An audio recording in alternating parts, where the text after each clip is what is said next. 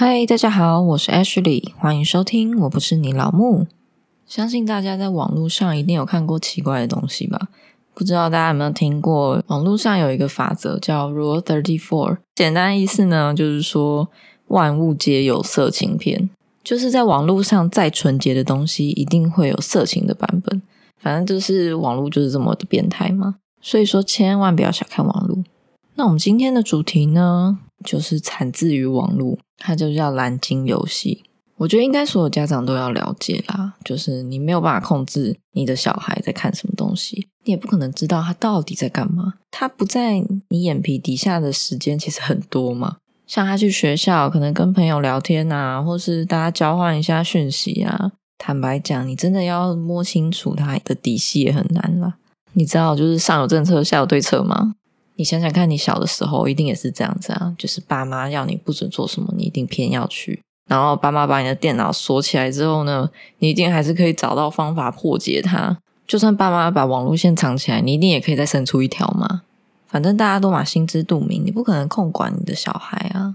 今天这个为什么？我觉得多少家长应该要知道，因为蓝鲸游戏其实是一个源自于俄罗斯的一个游戏。那这个游戏重要在哪里？重要在它很危险，它是一个还蛮邪恶的游戏。再加上它很像都市传说一样，因为从俄罗斯来嘛，所以你就会觉得，嗯，应该离我们蛮遥远的吧。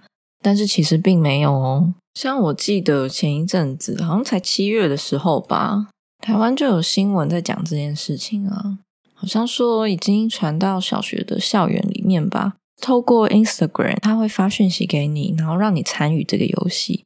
呃，目前台湾好像没有因为这样子而自杀的。但是那也就表示，他已经有一个中文化的一套系统，可以让你的小孩不自觉的接触到，这是一件蛮危险的事情啦。但是我觉得台湾好像也没有很注重在宣导这一块，就是你很少听到有人在宣导说网络上应该要怎么辨别正确的行为，就像性教育一样啊，就是台湾只是一昧的禁止嘛。你想想看，你以前的性教育课程，还不是都拿去上国文课、历史课？所以我就觉得台湾在这一块蛮观念蛮薄弱的。与其你禁止小孩，你倒不如好好的教他你要怎么分辨正确的知识跟正确的观念，也要教他哪些是不好的东西。毕竟现在小孩要接触到这些阿里不达的东西真的太容易了。现在都嘛随手一个手机或 iPad 就能上网，它不像我们小的时候网络还没有这么发达。所以现在网络这么普及，那做家长的该怎么办呢？其实你也不能怎么办。但是你可以有时候还是要时时关心一下你的孩子到底在看什么东西。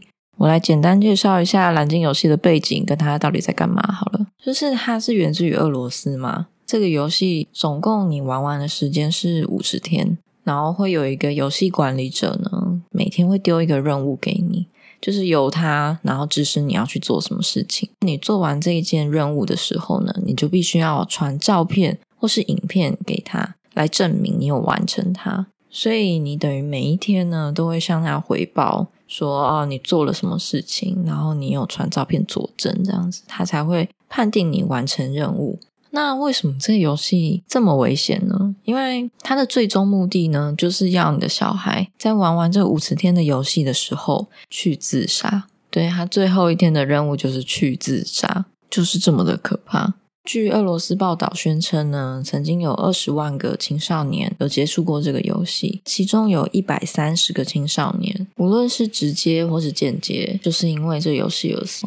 所以你说它很危险吗？它真的蛮危险的，因为那就表示它可以直接控制青少年的身心灵状态啊。那它的运作的方式是什么？简单来讲呢，就是靠心理暗示跟洗脑。所以你看，他给你的任务其实都是从一件小小的事情，让你在心中萌芽之后，越来越依赖这游戏，就会走向绝路。像是游戏一开始啊，它可能是一个非常小的任务，第一天的任务可能是要你换一张蓝鲸的头贴，那你就换了嘛，那你也觉得这样没什么。然后之后的任务呢，它可能就会要你在半夜四点二十分起来执行任务，每天都是这样子叫你起床。再接下来呢，他可能就是要你看一整天的恐怖片，对，就是要你在四点二十分起来之后，然后还狂看恐怖片。主要我觉得是让你精神很耗弱，那你就会没有心思去想其他的事情，而且又加上你可能就会把自己关在房间里面去做他所谓的任务嘛，你就会减少与人接触的机会啊，又更封闭自我。那他在透过游戏管理员给你任务的同时呢，他也会不断的给你一些言语的刺激，或是一些挑衅，也会一直逼迫你完成任务。就是他会非常密集的传讯息给你，赶快打开手机，然后赶快完成任务，怎样怎样怎样。那你这时候其实就很容易受他影响吗。而且因为它很密集传给你啊，所以你根本就没有办法忽略它。一旦开始这个游戏的话，你就很难在中途退出。这也是为什么其实很多人因为这个游戏，然后造成不可挽回的后果。然后再更进阶一点呢，他给你的任务可能是要求你在手上画一个蓝鲸的图案，但是是要用美工刀割出来，是不是有够变态的？或者是要求你拍裸照给他。当然，也因为这些任务，所以他更有证据可以控制你嘛。因为他可能就会威胁你说，如果不照我的话做，我就把你的裸照散布出去。所以很多青少年也因为这种压力在，就更没有办法中途退出这游戏。但是你有时候其实也会觉得，听起来好像蛮荒谬的，谁会真的照做啊？就是你一开始的时候，你怎么可能真的照做呢？你中途可以拒绝他不就好了吗？但是我觉得这个其实是一个旁观者的角度嘛，因为你不知道那个青少年其实他经历了什么。据媒体统称啦，其实很多青少年呢会做这个游戏，是因为他们想寻求关注。就是他们可能是在班上被霸凌啊，或是在家里比较不受关注的那一位小孩，那他可能就想要透过这些游戏或是这个行动来去证明自己，其实也是可以做出很厉害的事情，或是很不一样的事情。所以很多小孩子他们就会因为这样子，然后就去参与了这个游戏。当这些小孩呢参与这游戏的时候，他就会要求你把 po 在 Instagram 或是 Facebook 上。或是推荐你身边的朋友，所以呢，他可能就会跟他同才这件事情，得到关注的同时呢，这个游戏也就因此而这样扩散出去。所以这其实就是网络可怕的地方嘛，因为扩散性很强啊，无论是好的或是坏的，就很容易这样子散播出去嘛。那这游戏为什么最后会被扛呢？因为牵扯到了太多人，然后再加上媒体的推波助澜呢，因此而惊动普丁呢下令调查这件事情。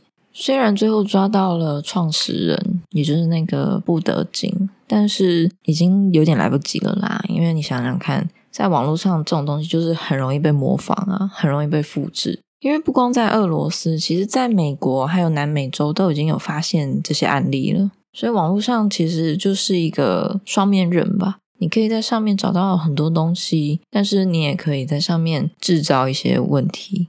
所以家长就是真的真的多关心你的孩子，然后要好好教导他一些观念。简单的讲完蓝鲸游戏了嘛？那其实还有另外一个，我觉得也是蛮夸张的一个东西啦，就也是俄罗斯那边开始的。好，真不知道俄罗斯那里到底是怎样，真的是战斗民族诶，有一些超奇怪的东西全部都从那里出来。那这个东西呢，我不知道大家有没有听过，它就叫 Elsa Gate。它是一个在 YouTube 上和 YouTube Kit 上面有大量的奇怪的影片。那这些影片呢，制作者不明，但是观看率都爆炸高诶。重点是呢，它就是一个动画，但是呢，它每一部动画呢，都是用一些 Disney 的人物或者是一些呃小朋友喜欢的人物，什么佩佩猪啊，什么小布车子啊，忘记了啊，随便。反正就是一些迪士尼的公主跟蜘蛛人啊、佩佩猪啊这些组成的卡通。那这些卡通为什么不好？因为它的内容非常的儿童不宜。这些卡通呢，里面都会有一些暴力啊、性爱啊，然后恋物癖等这些东西，反正就是很不适合小孩子。然后它里面的一些画面又很血腥，虽然都是用动画呈现，可是其实你看了很不舒服。重点是你不知道制作这些动画的人的目的在哪里，所以其实是一件蛮恐怖的事情。它就是专门洗脑婴幼儿，就是可能再小一点的小孩子，幼稚园啊、小学一两一二年级啊，就是还涉世未深的孩子。他就是会透过动画呢，灌输一些不正当的内容嘛，像是有些动画就是可能切手指，然后用针捅你、杀人，但是他都用很欢乐的方式哦，或是一些吃屎啊、喝尿的画面。对，就是有这些画面，所以你就觉得超级诡异的，这到底是三小啊？他就是用这些动画来洗脑小孩，可能会让你的孩子觉得说啊，做这些事情是很开心的，然后进而被影响。再加上 YouTube 的一些演算法，它超级容易推荐给小孩子看。因为画面都是一些很鲜艳的颜色啊，红橙黄绿很鲜艳这样子，所以演算法就会把它判定为适合小孩子、适合儿童的内容，它就更容易推荐出去。所以一开始有人发现到这些影片的时候，其实觉得蛮震撼的，就是怎么会有人做这些东西？那为什么这影片会受到瞩目呢？不单是有人发现哈，在美国的 Reddit 上呢，还设立了一个专版。Reddit 就是美国的一个最大的论坛。大概类似像 PTT 这样子，就是有人在 Reddit 上 po 了一篇文章，他说我去印证了一个动画游戏公司，但那游戏公司呢都给我们简单的影片，然后要我们去配音，可是报酬很高。那配音都是一些语助词，打打杀杀这样子。他一开始也觉得没有什么不好，就是一个很正当的游戏公司。但是到了后面呢，就觉得有点越来越奇怪了。公司会给他配一些很儿童不宜的内容，就是像刚刚说的 Elsa Gate 的东西，他觉得很恶心啊。然后他就把这件事情抛在网络上。那这篇文章呢，就引起了大家的注意嘛，大家才去 YouTube 上看，才发现真的有这些影片。超级诡异的。然后，据那一篇文章的作者呢，他就说，因为他们只负责配音，所以他根本就不知道创作这些动画的人到底是谁。也有可能不是美国的公司，但是的确就是他专门还设立了公司在美国散播出去。然后大家听起来就觉得毛骨悚然，就想说：天哪，怎么会有这么很像恋童癖的行为？你也知道恋童癖在美国是蛮严重的一件事嘛，所以因为这样子，然后更多人就关注这件事情。那也因为很多人关注啊，所以 YouTube 那边也做出了一些处置。YouTube 就是把含有这些儿童不宜的影片呢，全部都下架，全部都删除。但是你说真的有用吗？坦白讲，也是跟蓝鲸游戏一样，都已经太迟了。因为这些影片呢，除了在美国发布之外，其实，在日本，在中国也早就已经有这些影片了，可能资讯没有那么流通吧，我也不知道。反正，在日本跟中国那边呢，并没有引起轩然大波，而且重点是也没有太多人在注意这件事情。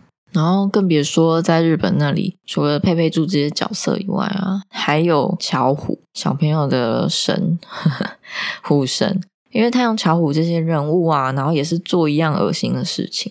加上，其实他画的蛮精致的，就是他有认真在画，他有认真在制作一个影片，只是内容很不一而已。所以你就会觉得这件事是有蹊跷，你知道吗？好像就是有人在操作这一切，而且是背后一个大主谋那种感觉。虽然很像电影啦，但是你不可否认，这应该是有集团同意在操作，因为你要知道画一个动画，其实真的蛮难的。更何况你是大量制作，然后你要全部重置再配音，这是个大工程呢。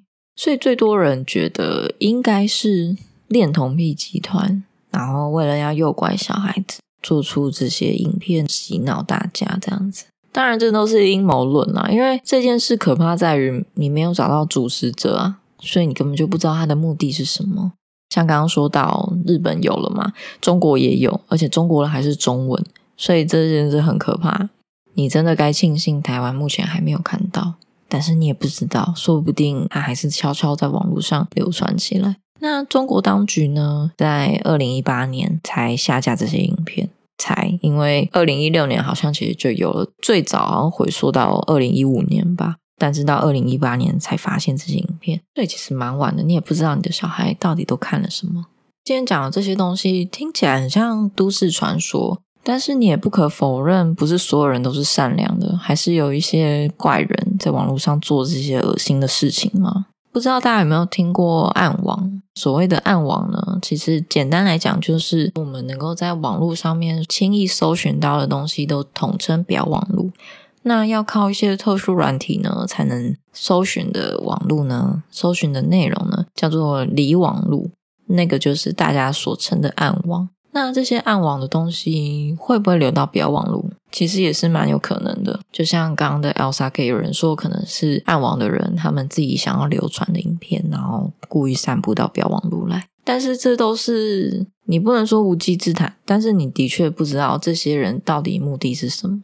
然后又加上暗网，虽然以前大家好像说的很可怕，但坦白来讲，现在跟以前相比，其实已经没有那么可怕了。但大家也是不要轻易去尝试。因为据网络上讲啦，FBI 好像都有在监测暗网这些恋童癖的东西，因为这种东西不可能在光天化日之下讨论嘛，所以他一定是都躲在暗网里面讨论，所以一定会有一些专门为这种恋童癖做的网站啊，然后互相交流。据说 FBI 在离网路里面呢，其实抓了不少人，然后也有前程在里面，可能因为很容易抓到大手脑吧。我也不知道，不知道他们有没有业绩。反正就是暗网并没有像十几年前大家讲那么可怕，也蛮多人会教大家怎么进去暗网的。